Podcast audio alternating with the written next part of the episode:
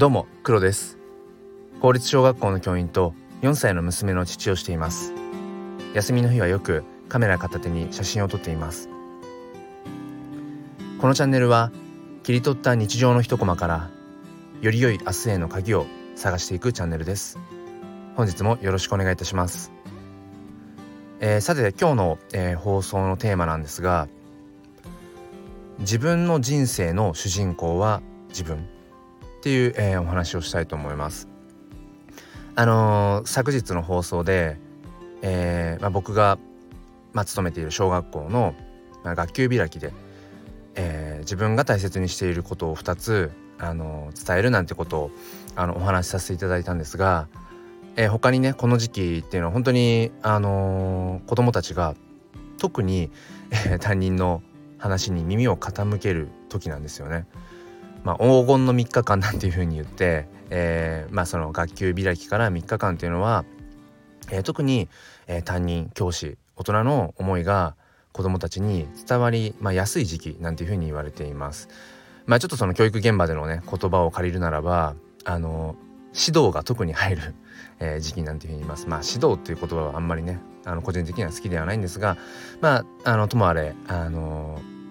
大人の思いが伝わりやすい時期というのはあの確かだと思っています。で、えー、まあいろいろとこの時期にどんなことを伝えようかなっていうことを考えるんですが、えー、その中でふと、えー、思ったことがあって、えー、それをお話ししたいと思います。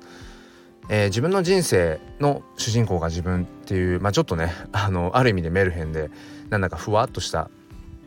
言い回しなんですが、まあ、どういうことかというと、まあ、僕らはうんよくよく考えるといろんなこと自分がしていること自分がすることっていうのを自分で決めて、えー、自分で、えー、選択してその行動をとってますよね。まあ、すごく当たり前のことを言ってると思うんですが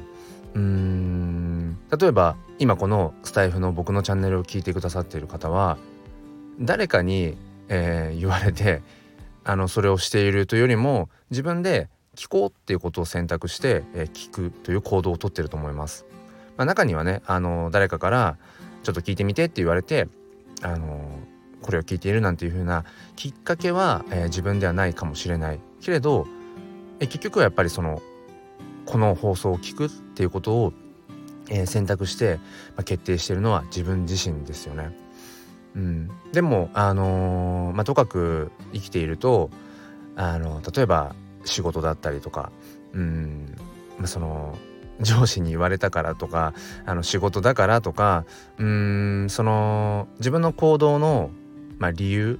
っていうものを自分以外のものに、えー、結構置き換えてしまうことが多いと思うんですがでも最終的に、